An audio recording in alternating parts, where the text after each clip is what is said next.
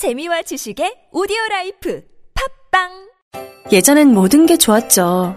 그런데 언제부턴가 골반이 뒤틀리고 허리가 아프고 중요한 건 당신의 자세입니다.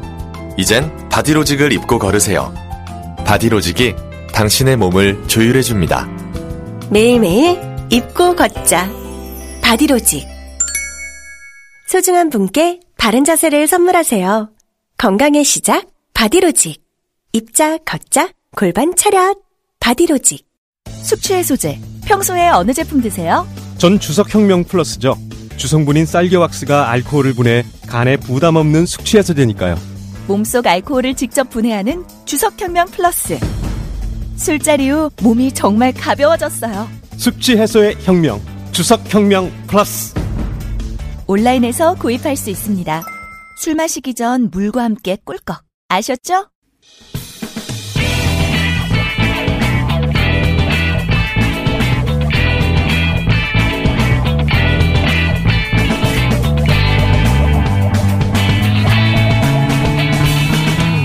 김어준의 뉴스 공장.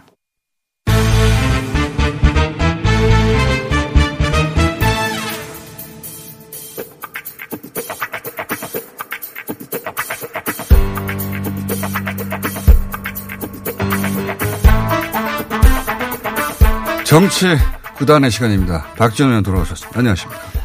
안녕합니다. 자, 구단의 경륜과 이 통찰이 필요한 시간입니다. 굉장히 어지러운, 어, 국면이 이제 1차적으로 지나갔습니다. 완전 일달랑 안 됐지만. 그 페스트에 관련해서 이제 총평을 해보시자면, 어, 현장에서 보셨으니까 또 더군다나, 예. 특위위원으로서. 최대 수혜자, 최대 피해자, 뭐 중간 수혜자, 중간 피해자 이렇게 쭉 정리를 한번 해 주시죠. 최대 수혜자는 누구입니까? 뭐 최대 수혜자는 저는 이번 작전을 예. 잘짠 홍영표 원내대표다? 원내대표다. 어. 그리고 은메달은 은메달, 예. 유승민, 아, 그래요?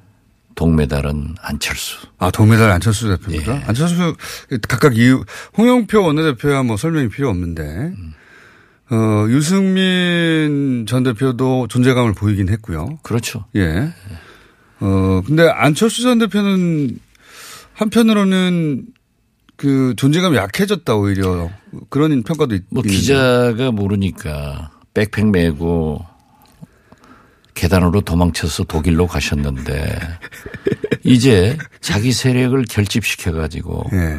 바른 미래당으로 돌아올 명분을 만들어 놨어요. 근데 그렇긴 한데 그 결집도가 과거에 비해서는 많이 떨어졌다. 아, 뭐 그렇지 않습니다. 그렇지 않습니까? 왜냐하면 보시기에. 사실 손학규 대표는 세력이 없잖아요. 예. 지금 현재 바른미래당의 가장 큰 세력은 안철수계입니다. 숫자로 그렇죠. 그렇죠. 예. 그리고 거기 뭉쳐 있어요. 아직도 뭉쳐 있다. 예. 그래서 바른미래당의 대주주로 다시 등극할 수 있는 기회를 길이. 열렸다. 예. 어.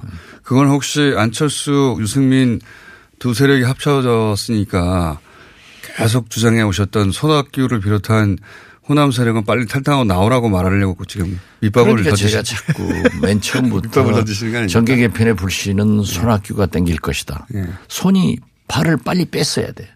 근데 지금은 뭐. 이제는 손학규, 김관영 아주 어려워졌죠. 실질적으로 당 대표고 원내 대표이지만은 예. 어, 당을 이끌고 갈 동력은 상실했죠.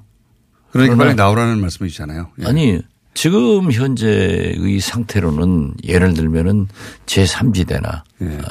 또 호남 신당 이러한 것은 불가능해요. 이제는 어렵다. 이제 어려워졌어요. 예. 그러면 거기서 그냥 승부를 봐야 되는 거네요. 그 그건 안에서. 모르죠. 자기들이 정치는 생물이기 때문에 예. 어떻게 진전될지 모르지만은 예를 들면요.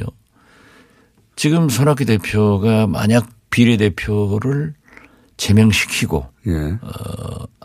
유승민 대표에게 당을 넘겨줬다고 하면은 공간이 생긴 거예요. 예. 그렇지만은 지금 현재로는 에, 바른미래당의 호남계 의원들이 다 빠져나와도 비례대표가 없기 때문에 다섯 분밖에 안 돼요. 예. 또 그분들이 다 빠져나오느냐. 주승용 의원 같은 분은 지금 최고위원회 최고위원 임명됐잖아요. 예.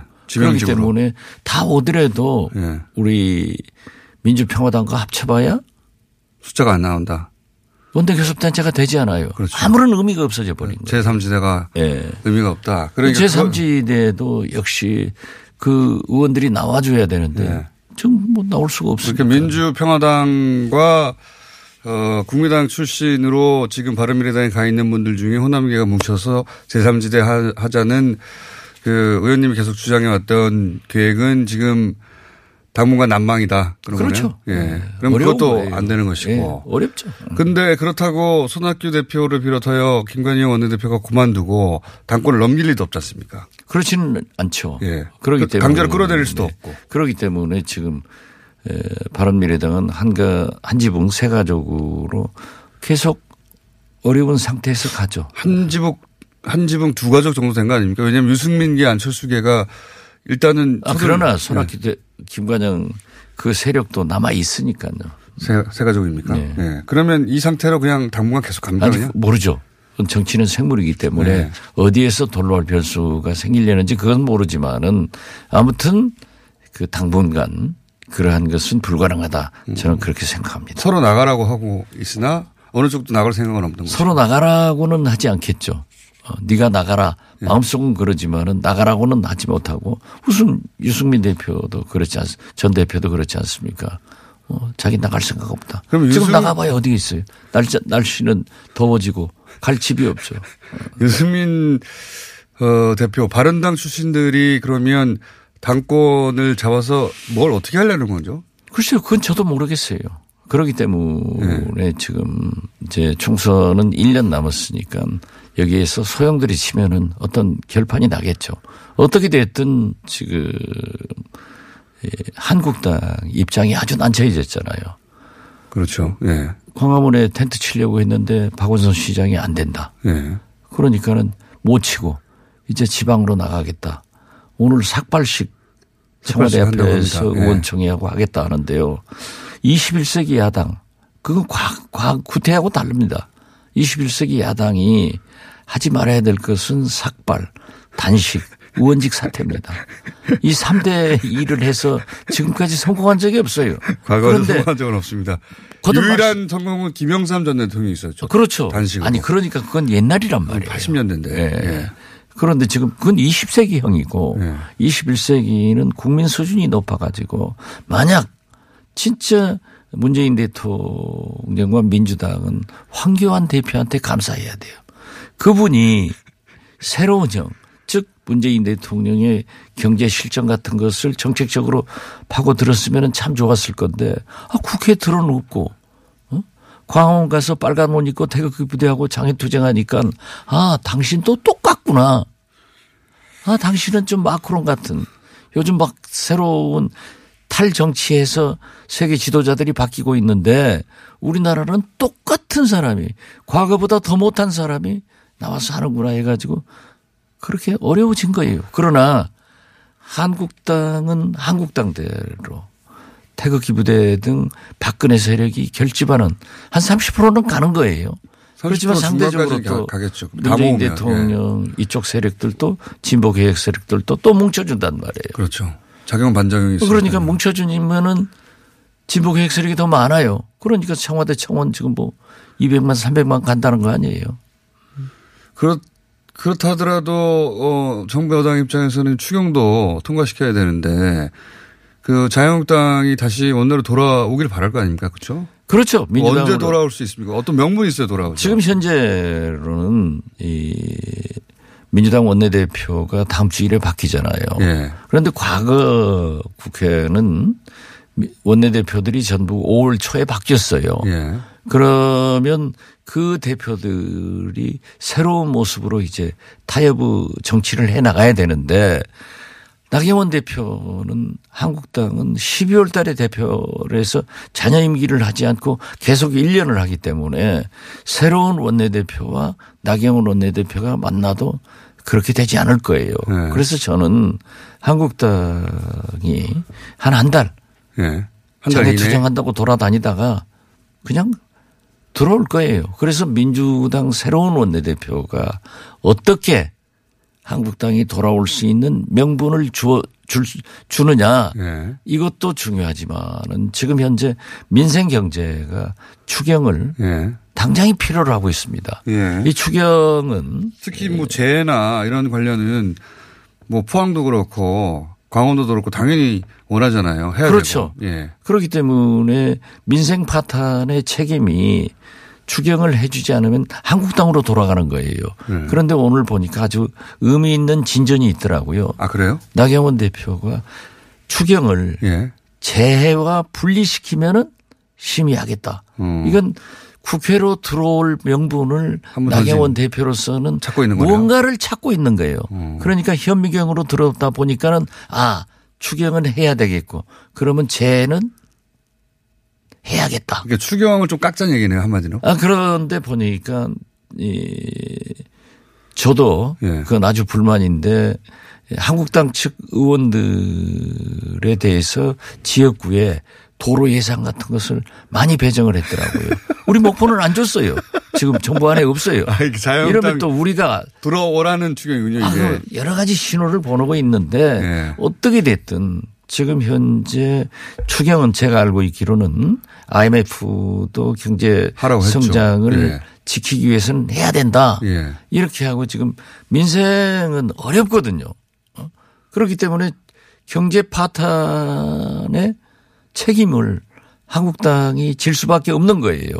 그리고 지금 이제 두고 보십시오만은 중소기업 중앙이나 소상공인에 뭐 이런 데서 경제단체에서 한국당한테 빨리 추경 심사해달라 하고 나올 거예요. 원래 우호단체인데. 네. 그래서 저는 어, 그렇게 명분을 주어도 돌아오지 않으면은 166명의 의원이 이미 단결돼 있습니다. 아 패스트트랙으로 해서 전선이 갈라져 있죠. 5.18 특별법 개정안에 서명한 의원이 166명이고 네. 이번 패스트트랙 올리는데 찬성한 의원이 166명이에요. 음. 그러면 추경을 우리 단독으로 하겠다.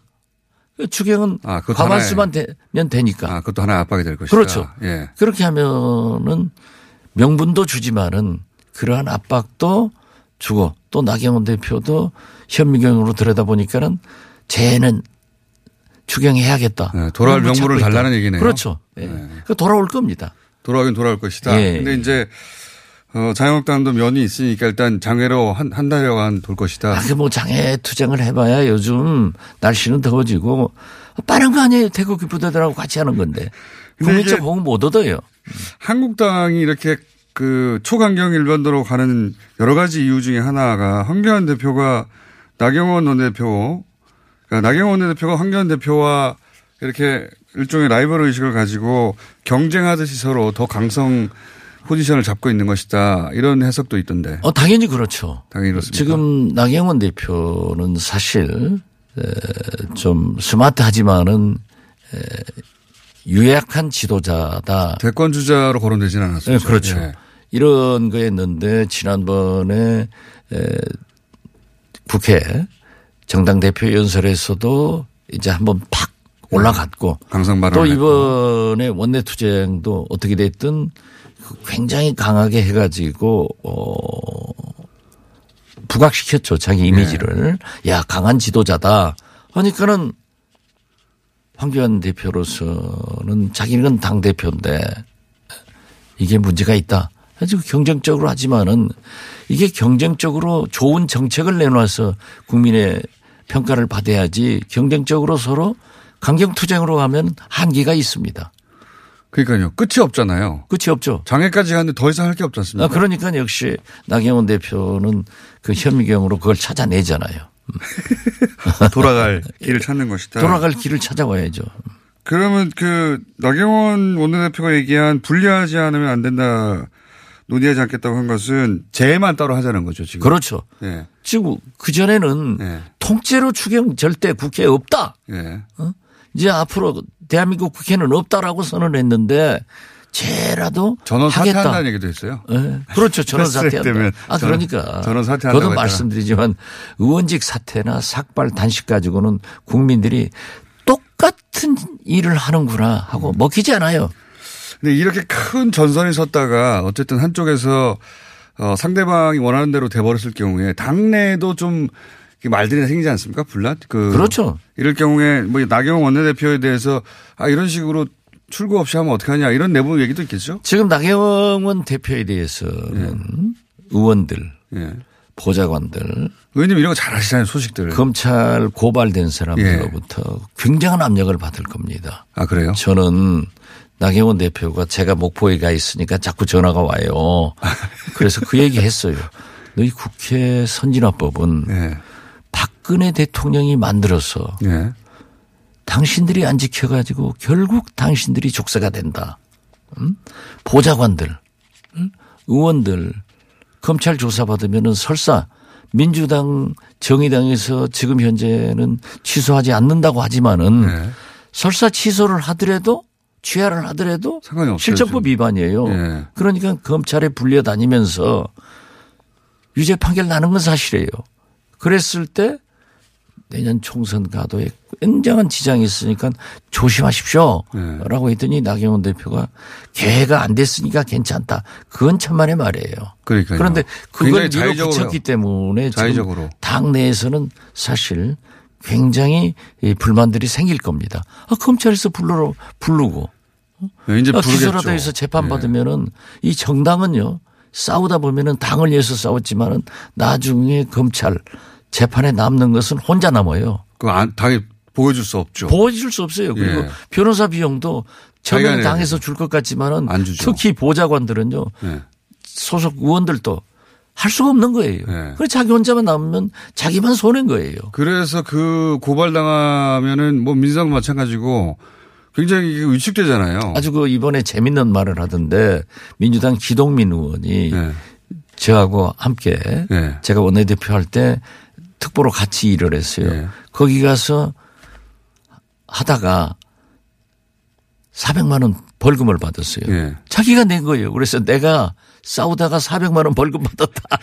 당신들 당해봐라. 자주 재밌더라고요. 어. 아니, 그분도 보좌관 출신이고 이런 거 많이 봤을 아, 텐데. 그렇죠. 예.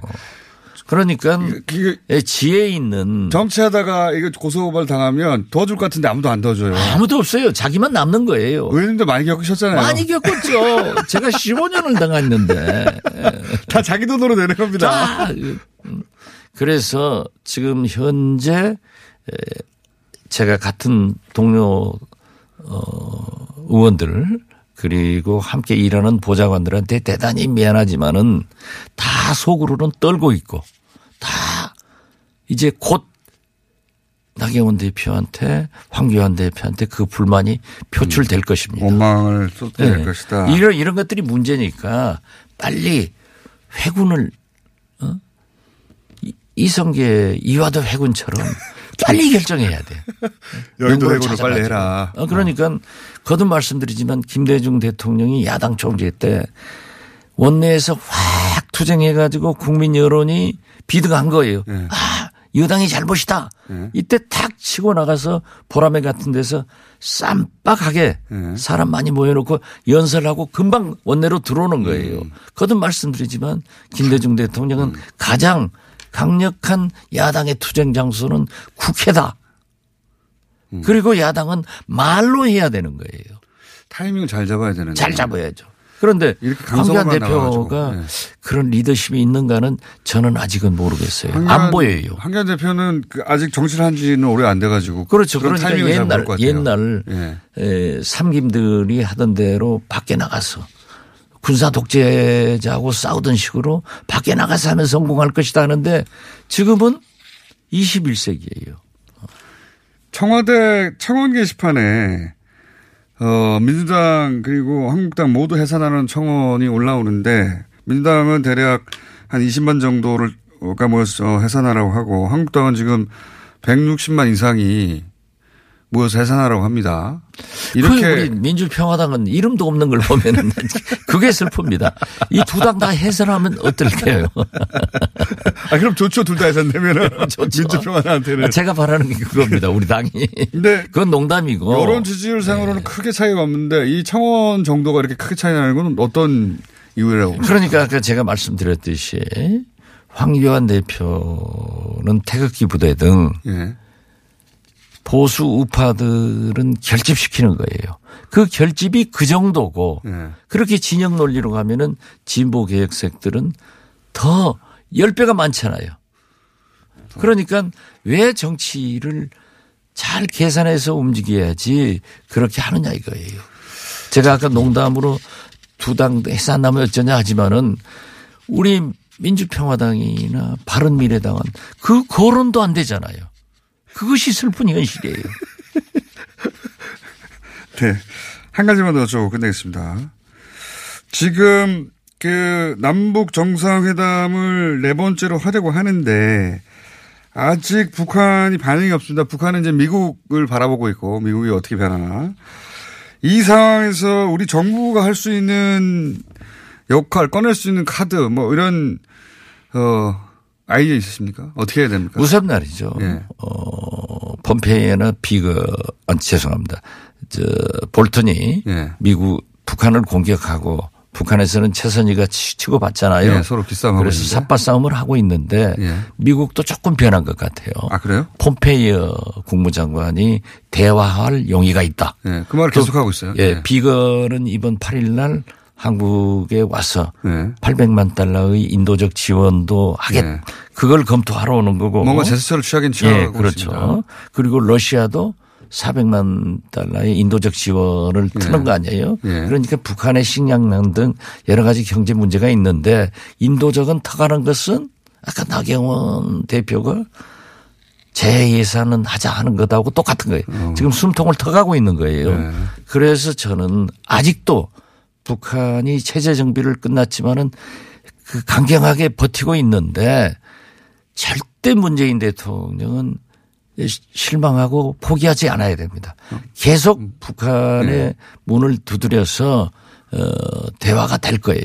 저는 6월까지 정, 남북 정상회담이 된다 하는데 북한도 기다리고 있는 거예요. 6월까지는 될 거라고 보시는 예, 거죠. 그래서 지금 김정은 위원장은 체면과 자존심과 그렇죠. 특히 망가진 자기들이 인민 내에 대한 체면을 우리 문재인 대통령이 살려주면서 정상회담을 해가지고 예. 북미 정상회담으로 이어갈 수 있다.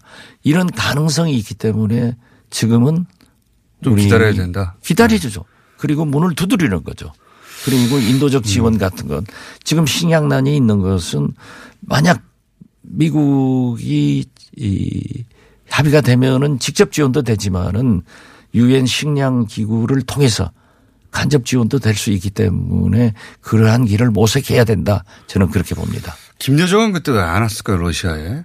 갔는데 안 보인 겁니까? 안 간 겁니까? 어떻게 아, 보십니까? 김여정은 궁금해서 갑자기 아무. 문제가 없답니다. 아, 그래요? 예, 제가 좀 알아보니까. 그리고 아, 그래요? 그 대개 일부에서 장혁철 통전부장 있죠. 예, 예. 왜 사진도 공개되지 않고 안 보이느냐? 통정부장 장금철. 예. 장금철 예. 어, 죄송합니다. 장금철 통전부장이 그러느냐 하는데 이미 우리 정부의 사진도 다 모든 걸 가지고 있고 통전부장 잘 하고 있답니다. 아. 그래서 지금 우리 국민들이 장금철과 특히 김여정이 안 보이는 것은 문제 있지 않냐 네. 전혀 이상 없다고 저는 알고 이상 있습니다. 없다. 어. 그럼 러시아에 왜 안 갔는지 혹은 갔는데 안 보이는지는 모르겠으나 문제는 전혀 없다. 네 그렇습니다. 내부 사정이 뭔가 있겠죠. 근데 문제는 없다는 거고. 예. 알겠습니다. 여기까지 하겠습니다. 예. 정치구단 박지원 의원이었습니다. 감사합니다. 감사합니다. 햇빛 발전에도 가성비가 중요하죠. 가성비 최고의 햇빛 발전소 마이크로 발전소 루프탑 900와트. 서울시 구의 보조를 받아 900와트 발전소가 단 24만 9천 원. 이제 전기요금의 가장 비싼 구간을 먼저 아껴보세요. 비교해보세요. 어떤 회사가 이 사업을 가장 오래 하고 있는지. 4월 한 달간 솔라페이퍼를 사은품으로 드립니다. 070-4900-4686 검색창에 마이크로 발전소. 민수 엄마, 우리 애 피부 때문에 고민이야. 밤새 잠도 못 자고 긁어 피가 나도록 긁는다고. 밤마다 자기 몸을 긁어대는 아이 때문에 속상하시죠? 문제는 긁으면 긁을수록 더 긁고 싶다는 건데요. 미친 듯이 가려울 때는 긁지 말고 글루타셀을 뿌려보세요. 특허받은 바이오테크 글루타셀 스프레이로 긁지 않는 편안한 밤을 보내세요. 긁지 말고 뿌리세요 글루타셀.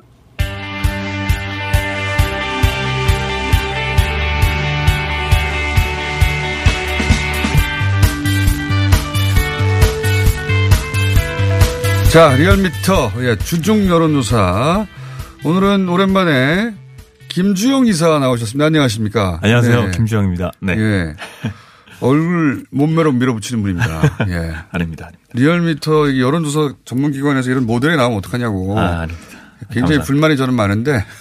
자, 어, 격주로 이제, 어, 돌아가면서 권순정 실장과 김주영 이사 나오기로 했는데. 네. 어, 잘 못해주길 바랍니다.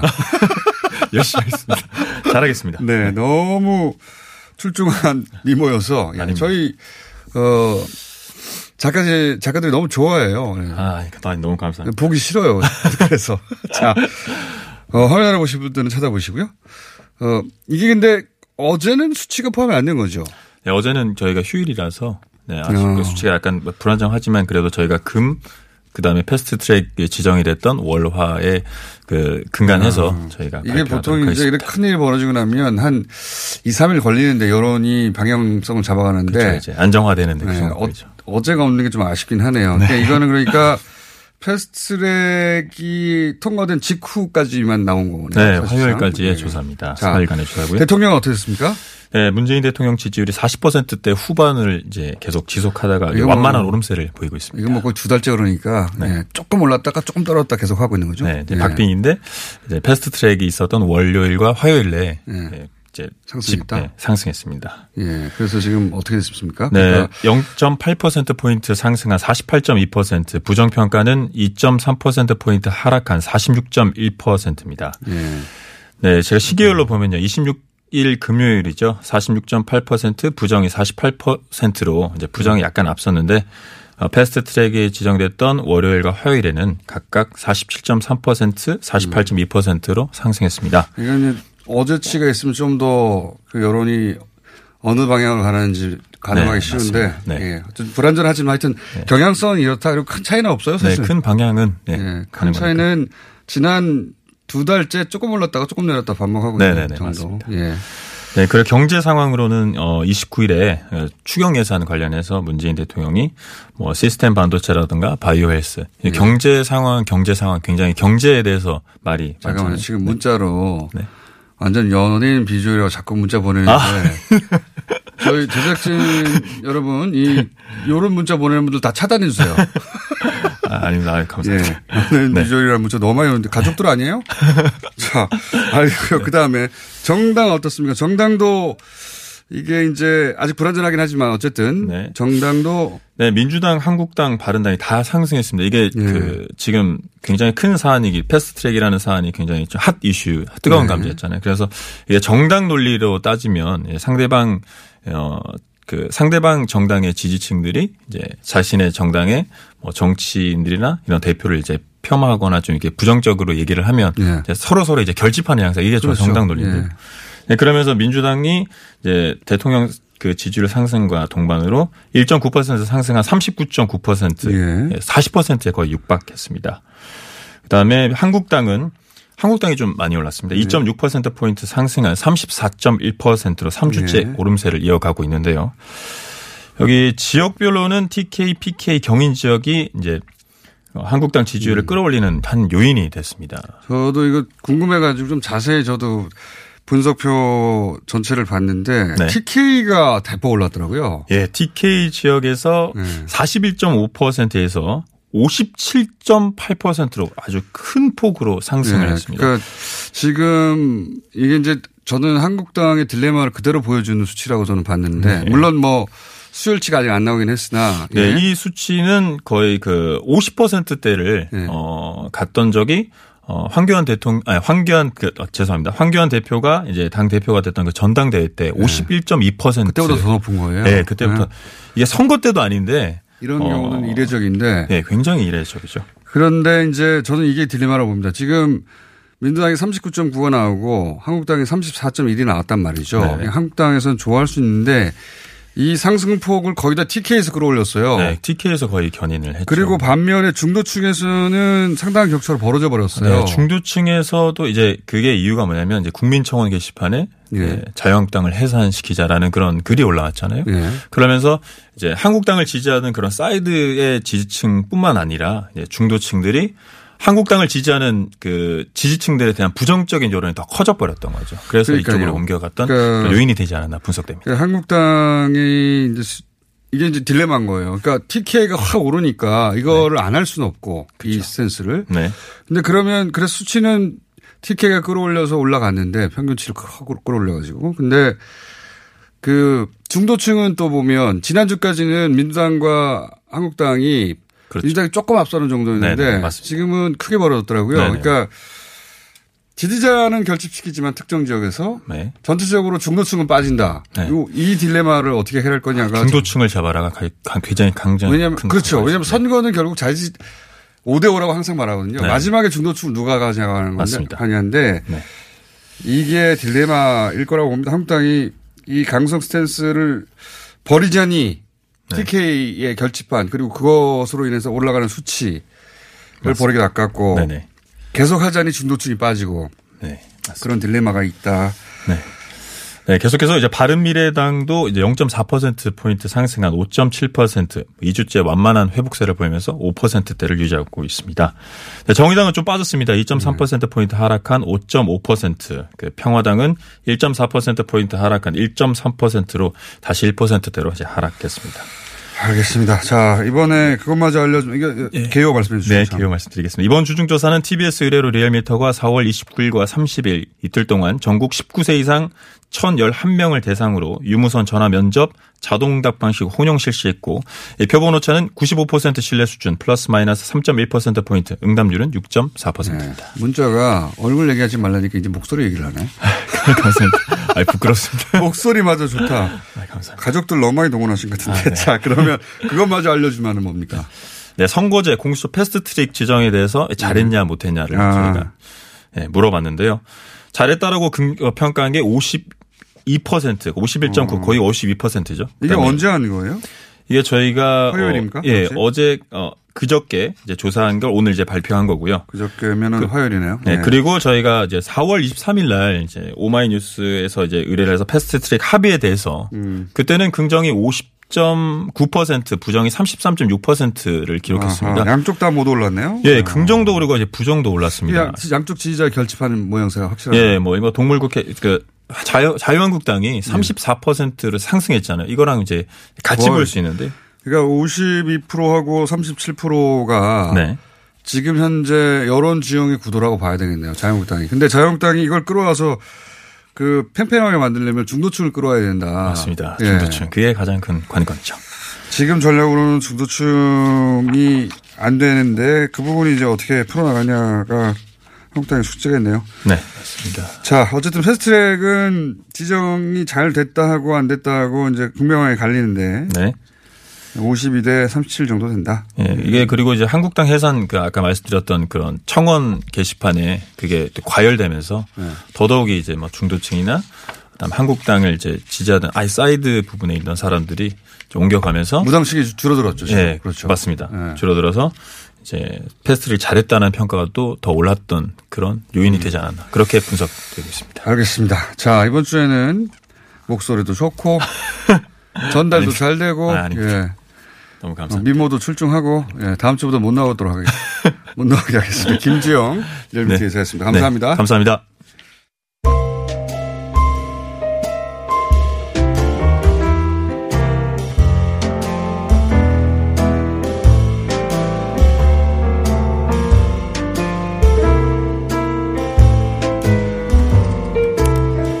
불친절 AS는 어, 박용진 의원에 대한 문자가 아마 굉장히 많이 왔습니다. 네. 어, 칭찬에 목마른 박용진 의원 어린이. 잘했죠요. 이런 문자 많이 왔습니다. 여기까지 하겠습니다.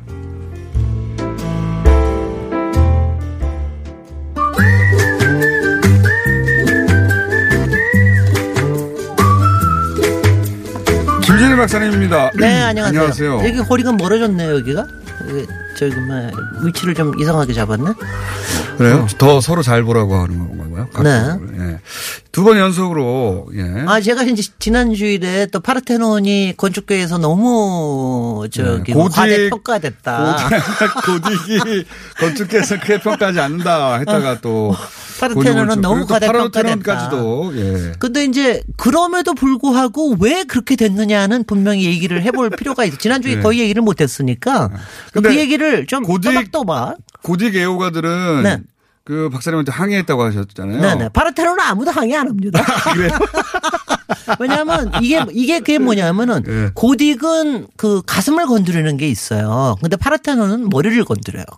이게 뭐냐면 이게 다릅니다. 아, 그렇구나. 그게 확실히 다릅니다. 그러니까 이게 그러니까 이른바 비전문가들도 고딕을 보면 네.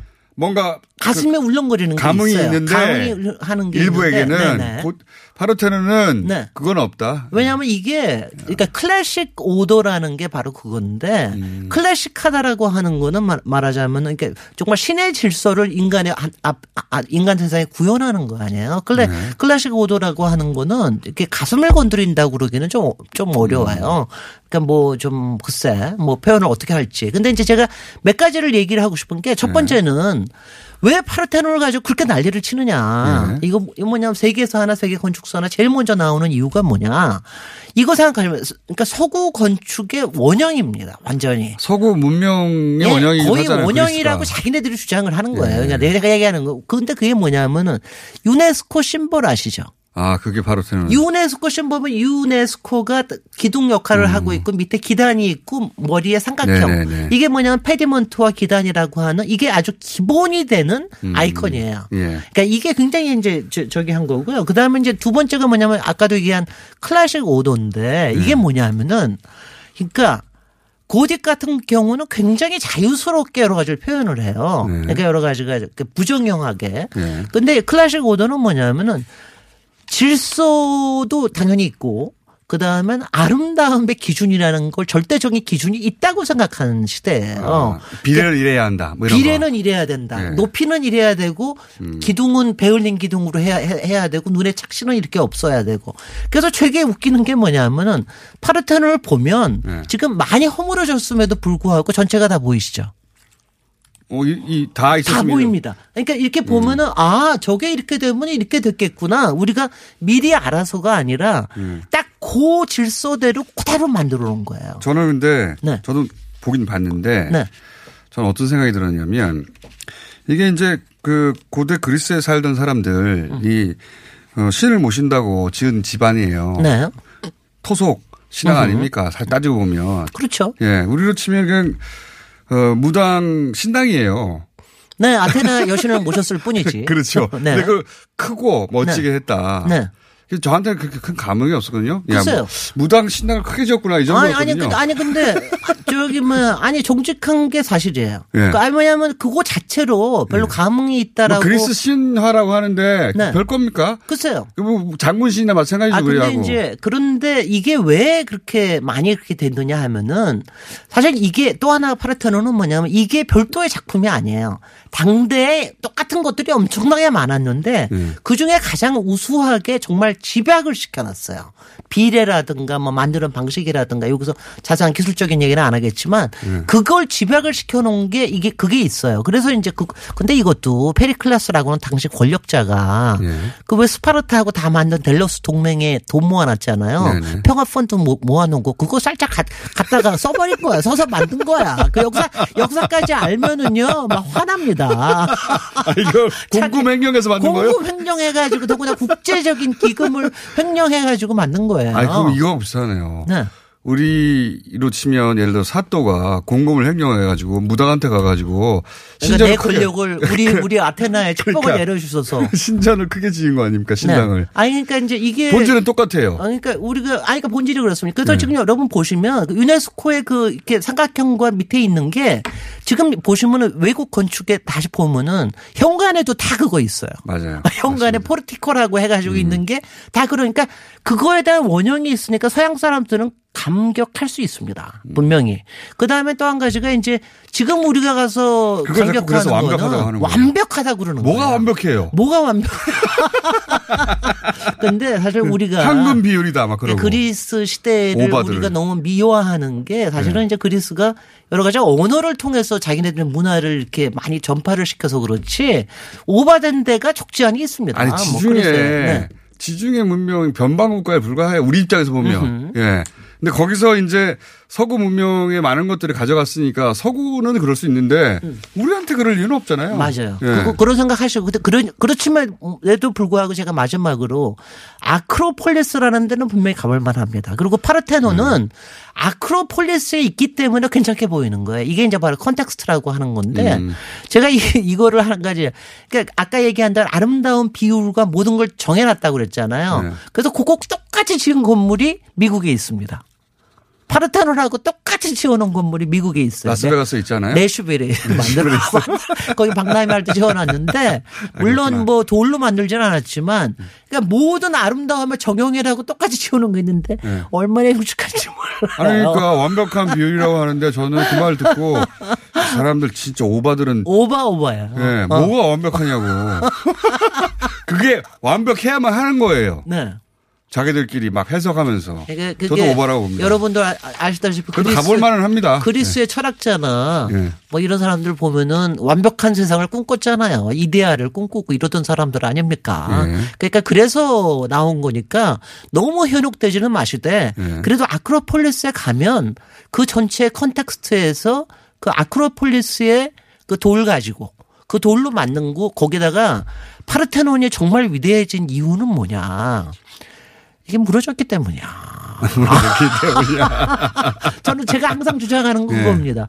1698년에 그 저기 이탈리아하고 터키하고 둘이 싸우다가 폭격 맞아가지고 그 안에 있던 화약이 터져가지고 무너졌거든요. 네. 아쉬움도 있겠죠, 그 안에. 그러니까 아쉬움도 있지만 그렇게 그러니까 자기네들이 완벽하다고 했던 게 무너졌기 때문에 그렇기 때문에 더 마- 사실 이성화시키는 게 있어요. 그러니까 네. 바로 이데아라는 거죠. 이데아는 음. 현실에 없는 거를 이성화시키는 거니까 그러니까 그런 거가 상당히 있다. 네. 그리고 저는 그래도 그리스가 마음에 드는 게 그거 다시 복원하겠다는 소리 안 하잖아요. 아니 지금도 물론 계속해서 그걸 갖다 유지시키기 위해서 하지만 그러니까 복원하겠다는 소리를 안, 한, 안 하는 거는 그거는 굉장히 괜찮은 괜찮은 것 같아요. 고딕 양식 애호가들에게 다시 한번 하실 말씀은 없어요? 시간 한 20초 정도 있는데. 아, 제가 얘기하면은 네. 이렇습니다. 우리가 그렇게 좋아하는 프랑스의 아니 프랑스가 아니라 스페인의 가우디. 예, 예. 가우디의 그 성당이 바로 고딕 양식입니다. 어.